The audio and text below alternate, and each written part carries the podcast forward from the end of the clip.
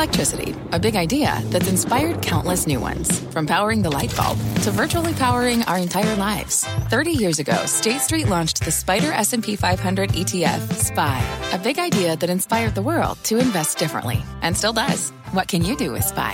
Before investing, consider the fund's investment objectives, risks, charges, and expenses. Visit ssga.com for a prospectus containing this and other information. Read it carefully before investing. SPY is subject to risks similar to those of stocks. All ETFs are subject to risk, including possible loss of principal. Alps Distributors, Inc. Distributor. Homes.com knows that when it comes to home shopping, it's never just about the house or condo. It's about the home. And what makes a home is more than just the house or property. It's the location and neighborhood. If you have kids, it's also schools, nearby parks, and transportation options. That's why Homes.com goes above and beyond to bring home shoppers the in-depth information they need to find the right home. And when I say in-depth, I'm talking deep. Each listing features comprehensive information about the neighborhood, complete with a video guide. They also have details about local schools with test scores, state rankings, and student to teacher ratio. They even have an agent directory with the sales history of each agent. So when it comes to finding a home, not just a house, this is everything you need to know, all in one place. Homes.com. We've done your homework. My mission is simple to make you money. I'm here to level the playing field for all investors. There's always a bull market somewhere, and I promise to help you find it. Mad Money starts now. Hey, I'm Cramer. Welcome to Mad Money. Welcome to America. Other people want to make friends, just trying to make you some money. My job is not just to entertain, but to educate, teach, put it all in context. So call me at 1 800 743 CNBC or tweet me at Jim Cramer. The market rolled over after today's Fed meeting. Dow slipping 266 points, S&P losing 0.54%, Nasdaq declining only 0.24%. But honestly, what did you expect? I'm not surprised by what happened today. I'm surprised that other people are surprised. And that's my take on what the Federal Reserve did today. Jay Powell didn't lower the boom on the stock market. He simply acknowledged what you and I know already. Business is really good, getting better. A lot of stimulus around. But it's still not good enough because too many people are being left behind, especially African Americans and Hispanics. So, as the chairman said, interest rates need to stay low, but not so low that they drive up prices too much too quickly. A little inflation is a good deal if it means we can get a lot more people hired.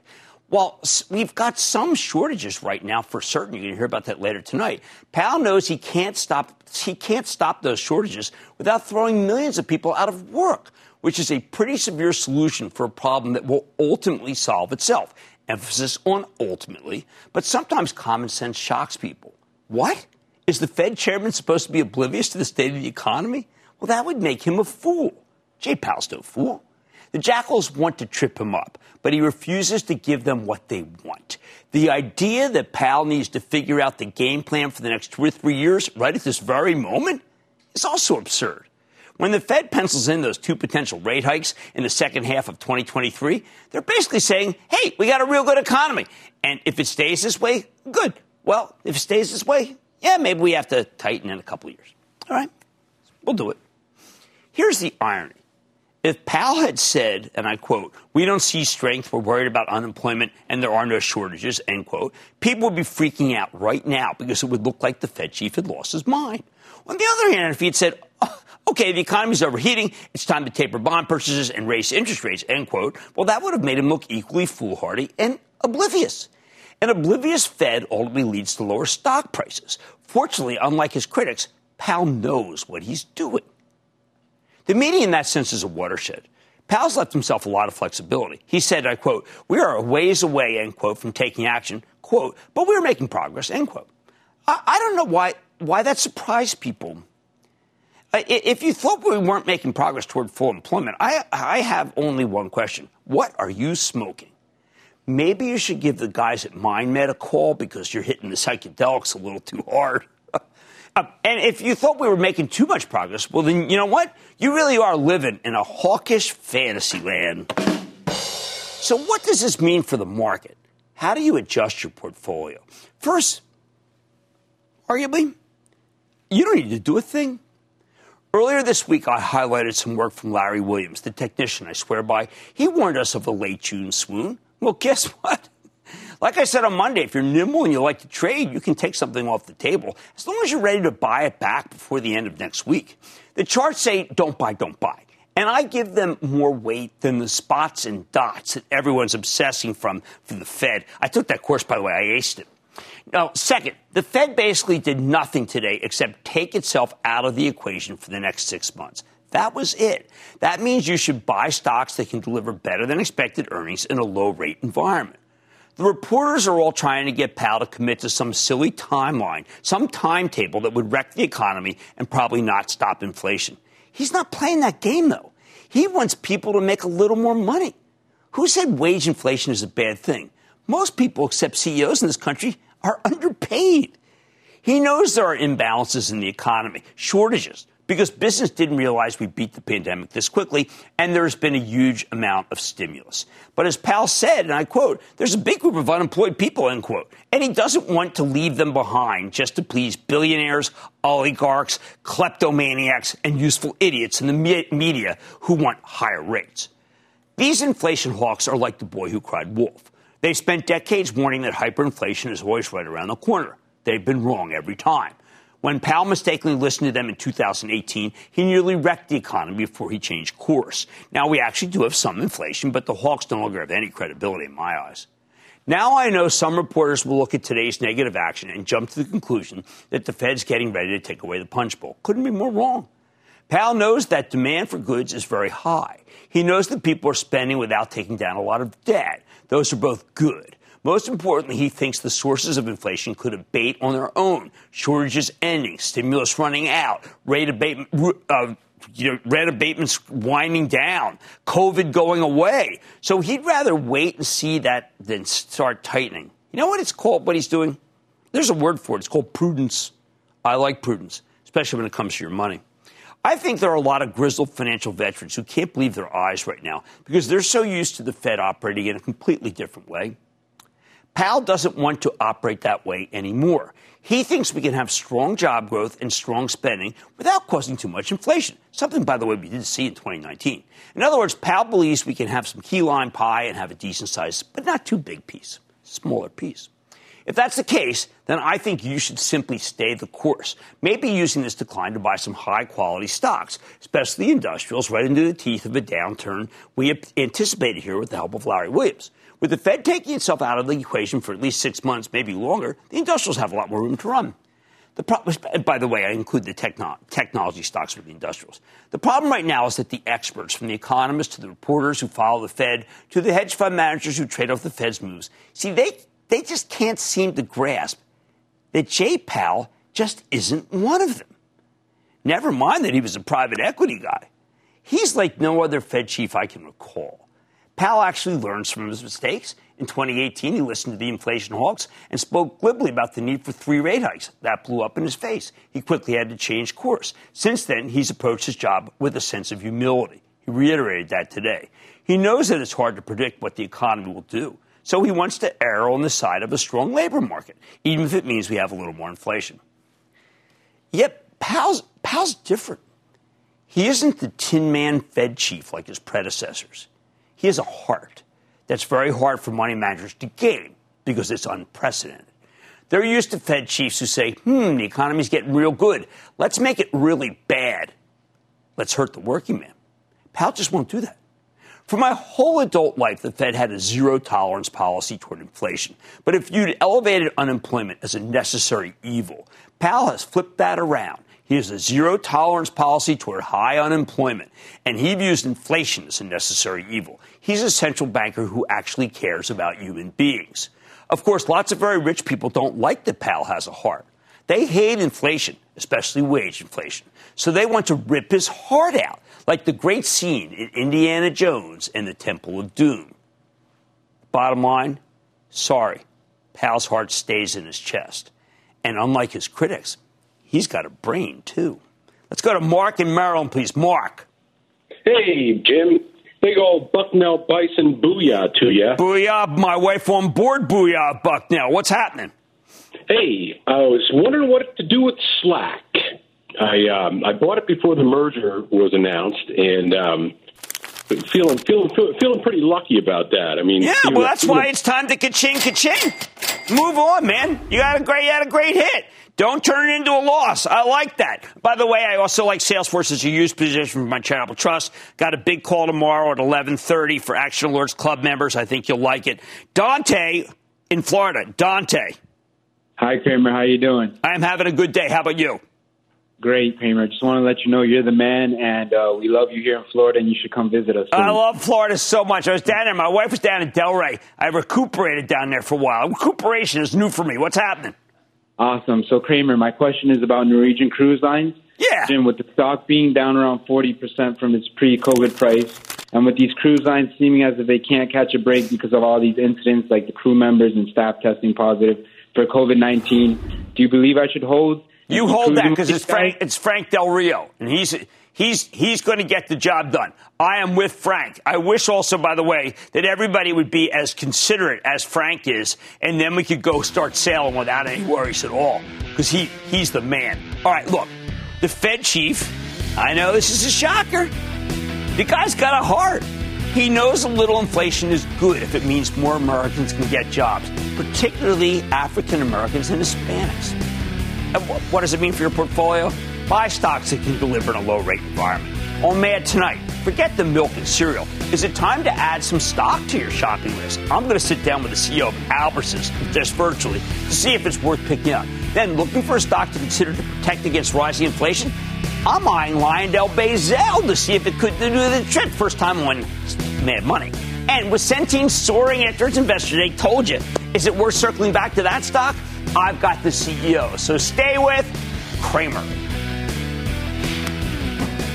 Don't miss a second of Mad Money. Follow at Jim Cramer on Twitter. Have a question? Tweet Cramer. Hashtag mad tweets. Send Jim an email to madmoney at cnbc.com or give us a call at 1 800 743 CNBC. Miss something? Head to madmoney.cnbc.com. Fact running a business is not getting easier on your wallet. With higher expenses on materials, employees, distribution, and borrowing, everything costs more.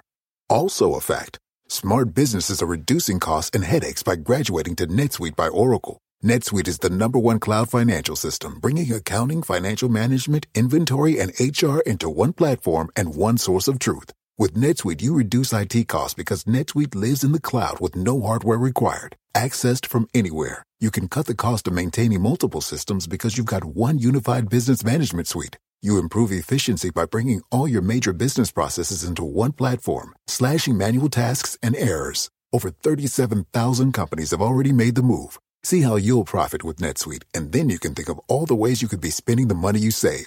Company retreat in Malibu, anyone? By popular demand, NetSuite is offering a one-of-a-kind flexible financing program for a few more weeks. Head to netsuite.com to start saving.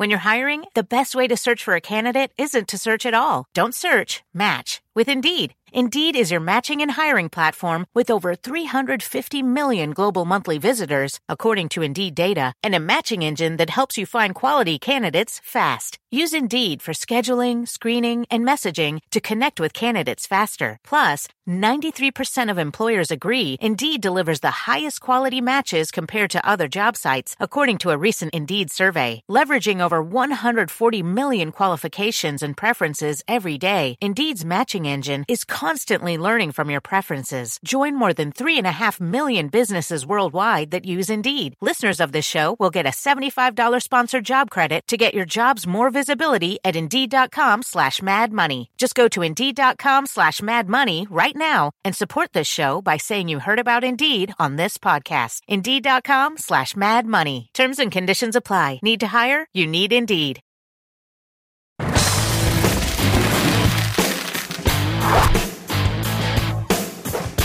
This year when we realized that the vaccine rollout was way ahead of schedule, a lot of us gave up on the supermarket stocks. We figured they get hammers. People stopped stockpiling food, started going to restaurants again. Yet it turns out the grocers are doing just fine. Take Albertsons Companies, which runs a network of more than 2,200 supermarkets across 34 states and D.C. under 20 different brands, including Acme, Safeway, Shaw's, and of course Albertsons. I know you've been to them. I've been to a whole bunch of them. This thing just hit a new all-time high last week, up 11% for the year, even as it's pulled back a couple bucks the past few days. Company keeps putting up good numbers, in part because they've spent a fortune remodeling hundreds of stores, investing in technology to boost productivity, and improving their digital offerings. Plus, whenever you hear about people fretting about food inflation, that's usually a win for the grocers. They're the ones charging you more. So as we approach the first anniversary of the Albertsons IPO, can this thing keep running? Let's take a look with Vivek Sankaran. He's the president and CEO of Albertsons. Learn more about how his company's doing, where it's headed. Vivek, welcome back to Mad Money. Thank you, Jim. It's great to be here back with you. You know what I'm thrilled about that you're here? Because a lot of people doubted you except for me. All right. You know what? They doubted you because they said, ah, nobody ever makes any money in the super biz- supermarket business. But you showed us how you could and you did it. What were a couple things that really stand out that you did that people doubted you would do? Jim, the pandemic helped us accelerate our strategy. Uh, it just, you know, there, there were a number of things we're doing. You can see the first principle was running great stores. You see what you see behind me, focusing on our fresh portfolio, our own brands, and making sure people had could shop the full variety of whatever they needed in our stores so they can finish the basket there. Once we had the stores, we put a, a fabulous e-commerce, accelerated our e-commerce business on it. Uh, it accelerated uh, 200% through the year. Uh, that engaged more shoppers, gave them the convenience. And then the loyalty program on top of that uh, was a virtuous cycle, got them more and more engaged. And we've uh, gained market share through the, through the pandemic and um, continue to gain market share. So we're thrilled about our relative performance. Well, let's let's talk about the consumer. One of the things that you said in one of your presentations is that they're still buying the discretionary stuff. They're still getting it. They're still buying the fresh flowers. They're still doing a lot of things that we didn't think they would do. Why? Why did why are we not able to game the consumer? The consumer is strong. The consumer is really strong, Jim. So during the pandemic, while they stayed at home, they anchored down on cooking a lot at home and on the fresh portfolio and and and and they upgraded, they traded up on meats, prime prime beef, they traded up to shellfish, they traded up to premium wines. And they have stayed with that behavior. Um, even today, we are selling so many flowers, right? And flowers is a discretionary item, but consumers are engaged in it, and they're still engaged in all of those things they uh, they developed a habit around uh, during the pandemic. And so we're excited about that because our portfolio plays to that. All right, so Vivek, I was watching these reporters they get me angry. They're talking, asking the Fed a hundred different times. Why are you allowing inflation this, inflation that? How bad is inflation and how bad is inflation for Albertsons? Yeah, so the inflation is higher. It's, uh, let's say, between 3 and 4% if you just do the math on different months and normalize for it. It used to be typically 1.5%. So it's a little bit higher. And it's, you know, it's important. It's a, it's a 3.5. We shouldn't take that lightly. But that said, it's happening in an environment where the consumer is really strong. And we haven't seen the consumer yet affected by that level of inflation. I don't know where it's going to go over the next few months, uh, Jim. It could go a little bit higher, but again, we have a strong consumer. Now, when it comes to us, you know, to the extent, uh, if we ever get to a place where we are not able to pass through that inflation, we have a fabulous productivity agenda uh, to support it, to support anything we need to do on the pricing. But we're far away from that, in my opinion you are really branching out on your loyalty program. I, I hope people realize, but you got to be in the top 10 loyalty, uh, loyalty programs already. But from your presentations, you've got a lot more to do. Yes, 25.4 million members in our loyalty program as of the end of last year. It grew 20% through the year, and it continues to grow. Uh, it's a classic case of when people shop more, and they concentrate their shop, the loyalty becomes even more valuable. So once they engage with us, they're engaging digitally on, in a loyalty program. So we learn more about them. We're able to give them more personalized deals. We're able to engage them in a wine tasting, a cooking lesson. And so they engage even more with us. And that's the beautiful virtual cycle of the loyalty program. And we are going to continue to invest in it. Uh, it's a wonderful franchise that we have, and we're rolling it out in more parts of the country. So we have more upside on that. You can help me with something that I think the Fed chief was not able to articulate. If we have 5.8%, oh no, you can. You're a common sense person. You got millions of people who, who go through your stores.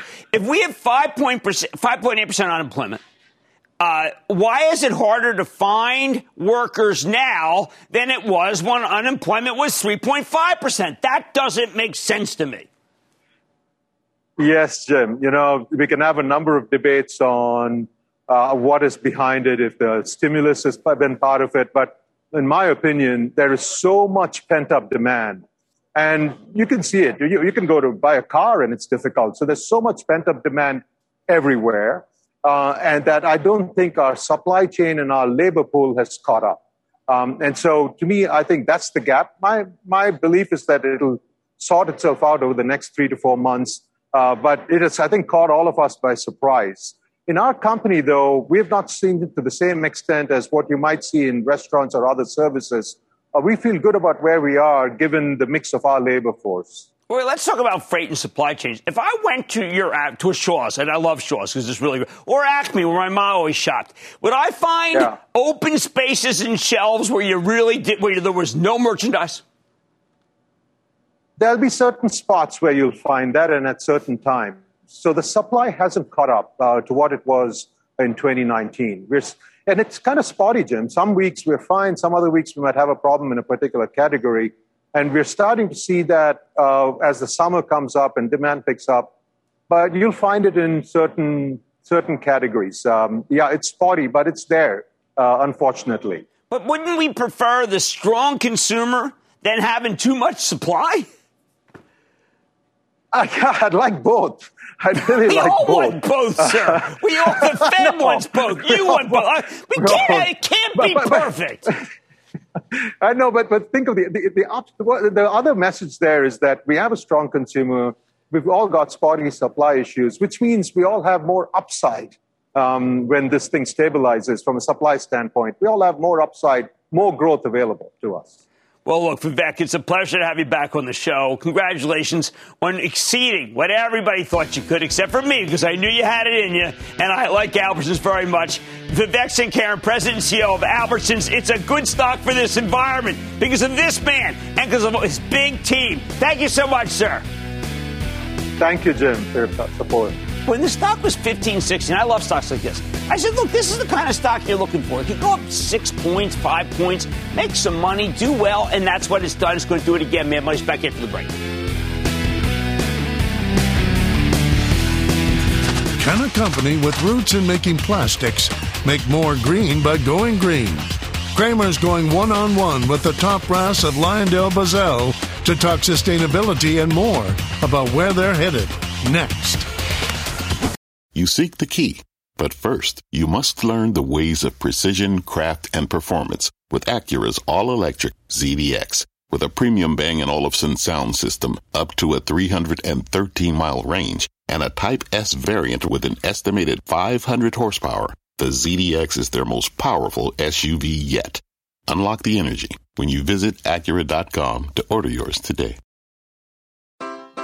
Take your business further with the smart and flexible American Express Business Gold Card. You can earn four times points on your top two eligible spending categories every month, like transit, U.S. restaurants, and gas stations. That's the powerful backing of American Express. Four times points on up to $150,000 in purchases per year. Terms apply. Learn more at americanexpress.com slash business gold card.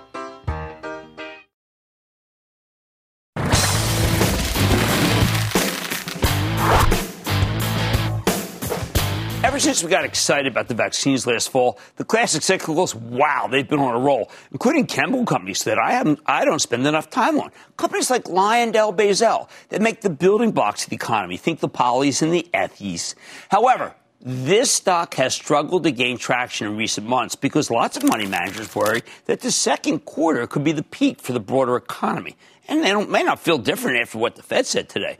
But according to LyondellBasell, it could take another year before supply and demand equalize, meaning we're a long way from the peak. In fact, this company's been pretty aggressive about building new capacity. They just opened a new polypropylene facility in South Korea last week. LyondellBasell's also gotten religion when it comes to sustainability, with a plan to reduce their carbon footprint and pivot to making more recycled plastics.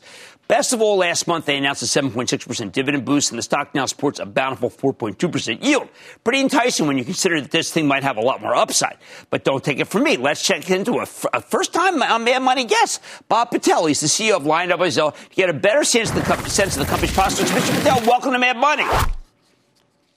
Jim, thanks for having us. Well, but your company is one of the most exciting companies we could have on today because the Fed spent a lot of time talking about too much demand and not enough supply. Yet there are a lot of people in, who follow your company who say, hey, listen, there soon will be too much supply and not enough demand.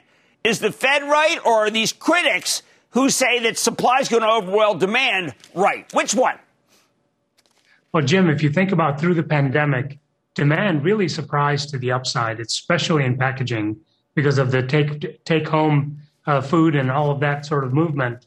Now, as we sit here today, we're about halfway through reopening in the U.S. We still have reopening in Europe. We still have re- reopening in many parts of Asia ahead of us. That all means more demand. Secondly, if you think about the chip shortages that have resulted in automotive production shortfalls, demand for automotives is very high. In fact, the print recently indicated April annualized would be about 18.5 million units sold this year. Um, furniture, appliances, I could go on and on. So many different products are in short supply that eventually that need will need to be met. And then lastly, we're going to have to restock various supply chains at some point. Today, companies like us are running as hard as we can to meet current demand, and we still can't meet it all. So I think we're going to see demand stronger for longer, and the business environment is going to be stronger for longer. Well, in light of the fact that the Fed, even though people feel that they started moving their way toward tightening, but I just, they're obviously not going to do that. Chairman Powell said that. Then it seems to me that you're tracing out something that could mean that we may not be even at a peak next year at this time. No, exactly. And the debate that's going on today is what's transitory and what's structural. Well, I would submit to you maybe it's not binary.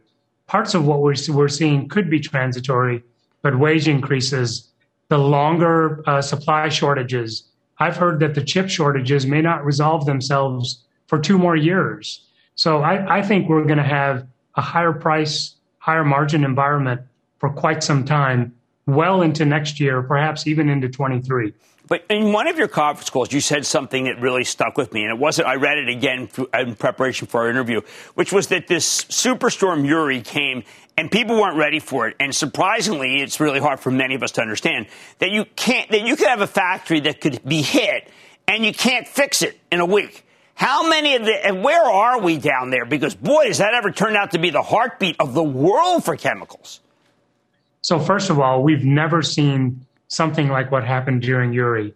Typically, during hurricane season, we have advance notice if we're in the cone of uncertainty with any of our sites T minus six days and we start to slow down. We have a safe, orderly shutdown and what we call a clean shutdown so that after the storm passes, we can go through our recovery effort and start up quickly. What happened during Uri was a sudden power outage caused our plants to essentially crash down. So there was a lot of damage in furnaces, uh, and the freezing actually broke a lot of pipes. Because remember, most of our plants are outside in the environment. Um, never have we had the entire Texas Gulf Coast industry be hit like that. And we were likely, as an industry, on average down 30 to 45 days. Wow. Geez, that's incredible. I, mean, I would have. That explains so much to me. Now let's talk about some things that you personally are doing that my friend Frank Mitch told me about. You have something. Uh, you have basically a no layoff policy at LyondellBasell. So look, for years we've stayed very lean, and I said to our employees that during the pandemic that was the test of whether we were lean enough. And sure enough, we didn't have any layoffs we paid merit increases. We continued 401k match. I wanted business as usual for our com- com- for our employees so that they could focus on the task at hand, safely producing products for our customers. Well, and then I got to ask one that my kids always tell me to ask guys in your business. We don't know how to recycle plastic, big island of plastic in the Pacific. What is Bob Patel doing to help this? We're doing a lot. But first of all, let me say a word about plastics. Last year, you saw the, the role of plastics in full bloom.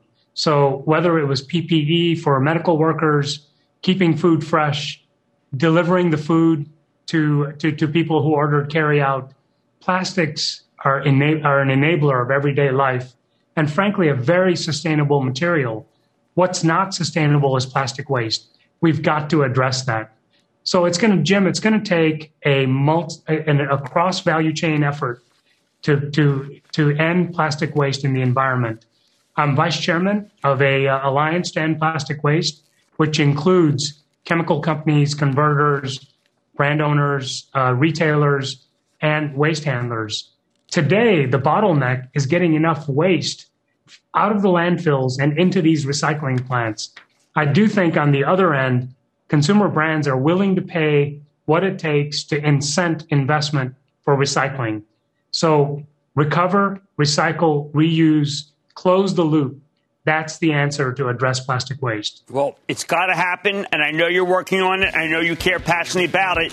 And just because you're in the business doesn't mean you don't want to try to stop the waste. I want to thank you so much for coming on the show, Bob Patel, CEO of LyondellBasell, which has done a remarkable job. And if you don't believe me, look at the chart. Thank you, sir. Thank you for coming on Mad Money. Thank you for having us. Mad Money will be back after the break. Coming up. What does the post pandemic recovery mean for a company that helps connect countless Americans to their health insurance? Cramer dons the scrubs and checks in with a stock that could make you money. Next.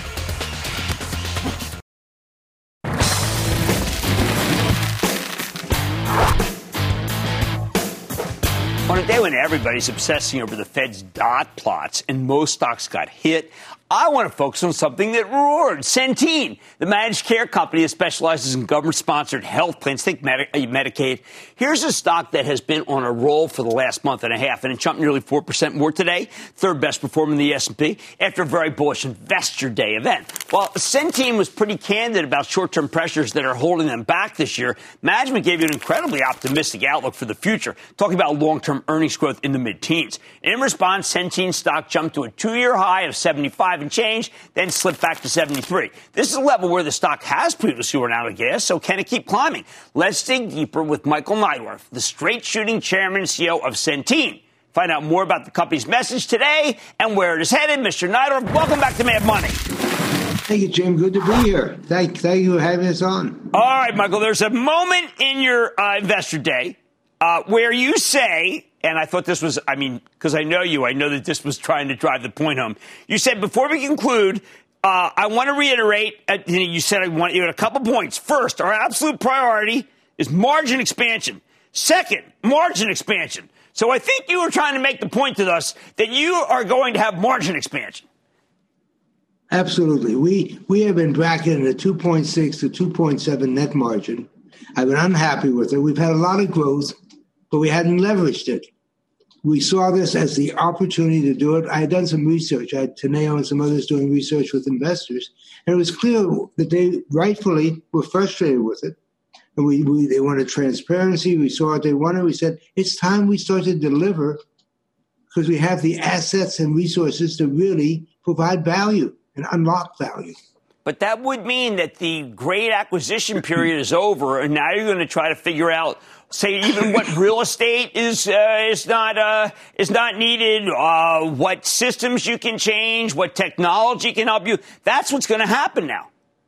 Well, yeah, I mean, we're still going to grow. We're still going to we're going to continue to improve the profitability, as we said.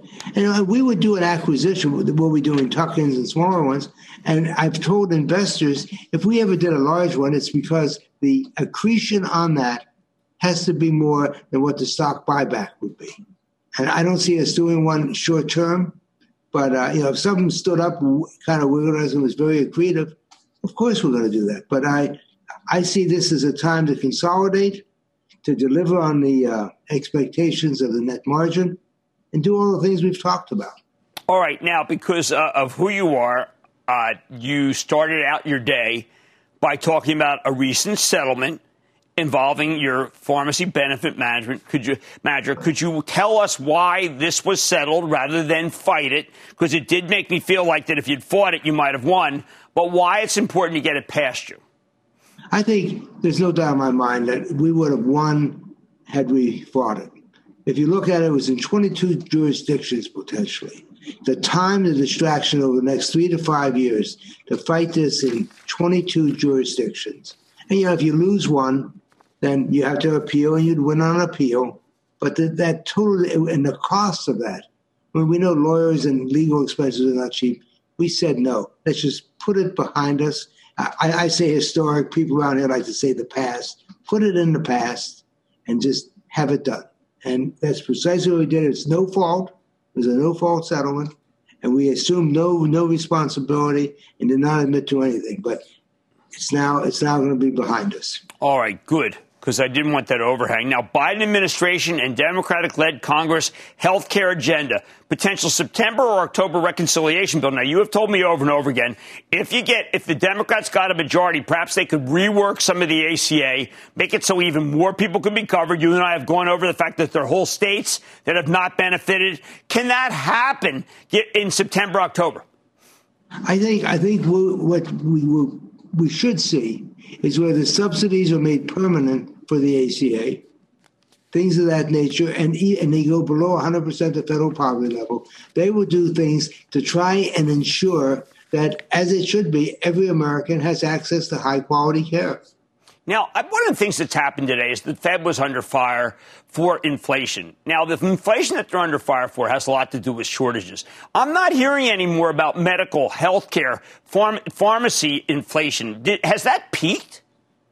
No, I don't think it's peaked. I think on the pharmaceutical side, we'll continue to see new drugs. I mean, we just saw a new Alzheimer's drug that, uh, you know, they're talking about $52,000 a year or something for treatment, and the panel voted against it. So, I mean, there, there's a lot of mixed messages there.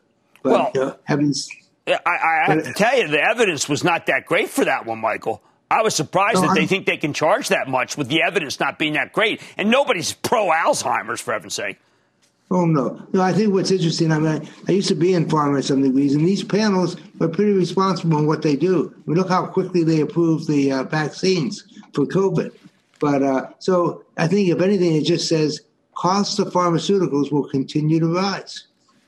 Yeah, I, I definitely feel that way. Now, how about I mean, the stock reacted so well to what you said. Do you think it was because you said, I'm not going to do any more acquisitions, or you're talking about the possibility you're going to have huge cash flow next year? I mean, isn't it the possibility that you can buy back all the shares you want if you kind of stay away from uh, making big acquisitions? Uh, because the stock is still historically cheap, cheap Michael. Oh, it is. No, I think I think it's uh, we clearly laid out one we're committed to improving margins. Two, we're going to give a lot of transparency to what we're doing, that we're very focused on it, that we're not, that we are, um, capital deployment will be one, the statutory reserves running the business. Two, retiring debt, because we're very close to becoming IG in our bonds, and that's important in case rates do start to rise. We'll keep our cost of money down. And then we said we're going to buy back stock appropriately. And uh, we do that on a 10b5 so that you know, nobody can say we took advantage of a particular time. So put all that together, it said that we're going to manage the assets and unlock the value. That we spent a lot of time building the company. We're a Fortune 24 now, you know, which which we're very proud of. But now it's time to really leverage that when you have the assets and the digitalization, the systems, the technology we have putting those to work is incredible, and people are starting to see some. Well, I'm thrilled you're doing it. Frankly, I thought after the Fidelis, I said, "Geez, I hope Michael just kind of." Just take all these great systems and make them into us and Centenize them or Neidorff them because it's time to do that. Michael Neidorff, Chairman and CEO of Centene, stock really soared today as it should have a long time ago. Great to see you, sir. Likewise, good to see you. Stay right. safe. Guys, Inexpensive stocks. All of them tonight are inexpensive stocks. That's what I'm looking for. That's how we set the show up on a day when the Fed did whatever it had to do. And that's what you should be buying. Not value, not growth, not all that stuff. Inexpensive stocks of great companies. Mad Money's back after the break. Just chill out. Is this Chill Master Jay? The chill man is in the house. He's happy. The lightning round is coming up when Mad Money returns.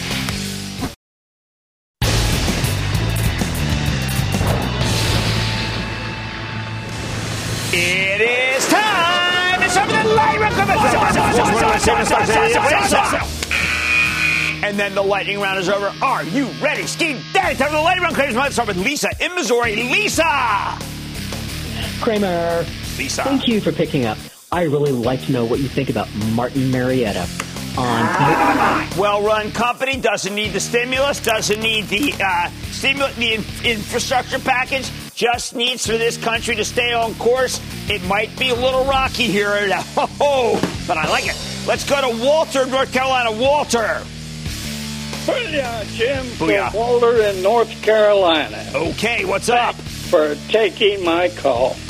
Sure. What's your show every night and have for many years? Thank you very much. Need your expert advice. Sure. Many analysts say Bank of America is the best financial stock to own. Their stock performance in the past five days did not confirm their optimism. It is down a dollar six or two and a half percent. Today their stock closed at forty one sixty two, up thirty cents. My question: Should I buy at this low price? Well, Walter, we're saying that over the next four or five days there could be some weakness in the market, but I agree that Bank of America is an excellent institution. And if you think rates ultimately will have to go up, which the Fed certainly said, Bank of America is going to go higher. So I am in favor of holding and then buying a couple days from now. Now we're going to go to Daniel. And thank you for the nice comments. Daniel in New York. Daniel. Hey, Jimmy, how you doing? All right, my brother. What's shaking with you? Um, I'm doing great. Uh, now, my question is regarding CRISPR Therapeutics, ticker CRSP. Here's the problem with CRISPR. If they called it anything else other than CRISPR, people wouldn't be drawn to it. But people are so into CRISPR stuff, they're like, oh, let me buy this one. I got to tell you, I honestly would prefer to see you in Vertex, which has just got hammered, or Regeneron, where the news is very good. Can I go to Quentin in Georgia? Quentin. Jim, thank you so much for taking my call. Oh, today. my pleasure, Quentin. What's going on? Jim, so three years ago, you hit a grand slam with your recommendation of uh, AMD. Thank you. The stock is about 20% off its highs, and it's been consolidating for about a year. Um, we've also seen a record increase in uh, shares short uh, to about 85 million for the past three months. I, I understand the, mer- uh, the merger uh, arbitrage, but um, AMD announced a $4 billion stock buyback plan in the UK and said that they're going to finish their approval process with uh, with Xilinx uh, July 6th. So- Right. Well, look, let's look at it like this. I mean, first it was in May. Let's look. May of last year, it was at it was at 52. Now it's 80. Uh, Lisa Su is doing an amazing job. Here's what I think happens ultimately. Okay, I think when that Xilinx deal closes, that stock just soars. I'm urging you to buy it right here, right now. Can I go to Zach in Texas? Zach. Jimmy, a big booyah. What's up, Jimmy? I don't know. You know, a lot of things are up, looking good. Centene was good today. What's going on? How about a stock? Hey, hey, man, life is good, money is good. At the end of the day, it's all about the money. Jimmy, I got 140 shares on AT&T.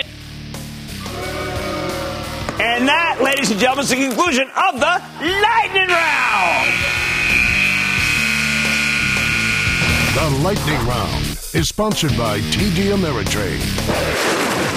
Coming up, the coast is clear as COVID restrictions fall in New York and the Golden State.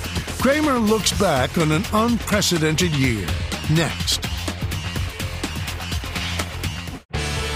Cramer, you are super. You are awesome. I'm a first time investor. Thank you for inspiring me to get in the game. Your show is the best. I am so glad you're on TV. I want you to know that you have transformed me. Thank you, Cramer.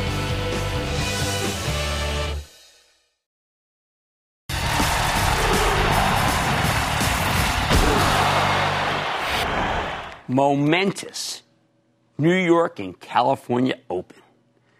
And that's on the front page of the New York Times. You know we've done something incredible. two of the biggest, hardest hit states have lifted nearly all of their COVID restrictions. At this point, that might not feel super impressive since we've been gradually working our way back to normal for a while now. But I want you to remember the dark days of last year when something like this seemed impossible. The classic case about 13 months ago, the New York Times Magazine published a piece by a fellow by the name of Michael Steinberger, where he castigated me for being too bullish. Listen to this quote, My skepticism only grew when I saw Jim Cramer, yeah, he's still around, on CBC saying that bears like me were betting against science and basically selling the country short, end quote. He said I reminded him of, quote, Otter's student court peroration. Remember that one, the peroration? In Animal House. First of all, that may be the best non Belushi scene in the entire movie. Uh, if I'm Otter, what does that make this guy? A, a Niedermeyer? Dean Wormer? I mean, you really want to bet on those guys? but, but putting aside the gratuitous Animal House reference, meant to be hurtful, of course, uh, this creed uh, was arguing that only a stooge could actually believe that the drug companies could beat COVID 19 in the near future. Basically, that's what I believe. It's exactly what I believe. I told people to buy stocks because of it. And this Steinberger gentleman, well, he, he thought that was totally absurd. Fast forward nearly a year later, and this guy was wrong in every particular, except that I'm still around. And apparently, I still have the charisma of a Tim Matheson. If you bet on the science and bought stocks, you made a fortune because we got a vaccine six months later. Now, I don't mean to pick on this Steinberger fella. I mean, is he still around? He's just a representative example. A year ago, lots of very smart people thought the sky was falling. There was no way we'd be able to beat COVID in a reasonable period of time. But me, I, I, I, do what I always do. I mean, I actually did some homework, some homework on Moderna. We'd had the CEO, Stéphane Bancel, on the show several times. I knew this company had the technology to crack the code of the virus, the same way a safecracker can crack a safe, except with billions of permutations. I talked to the people on J&J. They assured me that COVID could be beaten at scale in time to save millions of lives. I spoke to a very confident Regeneron about how they were working on a drug to get you out of the hospital quickly. I talked to the Pfizer guys. They're pretty darn bullish. These pharmaceutical CEOs all said, and by the way, and their researchers too, I didn't stop there, all said the same thing. Do not give up on us. We are working around the clock with the smartest minds on the planet and the best tools, including artificial intelligence fueled by high powered tech hardware. I knew these folks were right because those were the same kinds of people who took those really hard science classes at college that you had the good sense to drop out of because they could have ruined your transcript. Can you imagine if you listened to the bears like this fella 13 months ago and shorted these stocks? I mean, especially Moderna. I mean, they were the first to crack the code. All sorts of technology firms behind them, including, by the way, the brains at NVIDIA. That's right. If you shorted stocks a year ago, you really were betting against America. You think I, I like saying something that corny? But I had to say it because it was true. Why is this important besides my obvious vindication? Because we're still living with the consequences of last year's bearish conventional wisdom. It's why we have so many problems with inflation and supply chain interruptions right now. Most CEOs schooled in the Great Recession only had one response to a downturn. They dialed back business as quickly as possible, lest they be caught with too much inventory as demand evaporates. But this wasn't another Great Recession. Thanks to the drug companies the Federal Reserve and even our elected officials who passed multiple massive bailouts, we've basically beaten this thing. We've got all these shortages uh, uh the, because companies weren't planning for a post COVID environment and didn't count on Washington to provide so much stimulus to make it so consumers so rich if you have a job. And honestly, who can blame them when the conventional wisdom last year was so absurdly bearish? I can blame them. I was speaking to every major drug company last year and their researchers. There were times also when the Treasury Secretary practically had me on speed dial. I was calling homework. It's very easy to be cynical, especially a year ago when thousands of people were dying from a novel virus every day. But if you actually did the homework, picked up the phone, made the call, did the emails, did the texting, made, again, double check on the homework, you knew one thing. You knew not to sell America short. What can I say? Since the bottom last March, the Dow's up more than 16,000 points. And sorry, Mikey, I'm still around. I like to say there's always a bull market somewhere, and I promise you to find it just for you right here on Mad Money. I'm Jim Cramer. See you tomorrow. The news with Shepard Smith starts now.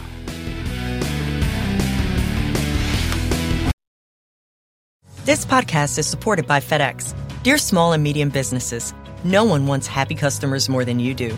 That's why FedEx offers you picture proof of delivery, packageless and paperless returns, as well as weekend home delivery to 98% of the U.S. on Saturday and 50% on Sunday. See the FedEx service guide for delivery information. FedEx Ground service is also faster to more locations than UPS Ground. See what FedEx can do for your business. Absolutely, positively FedEx.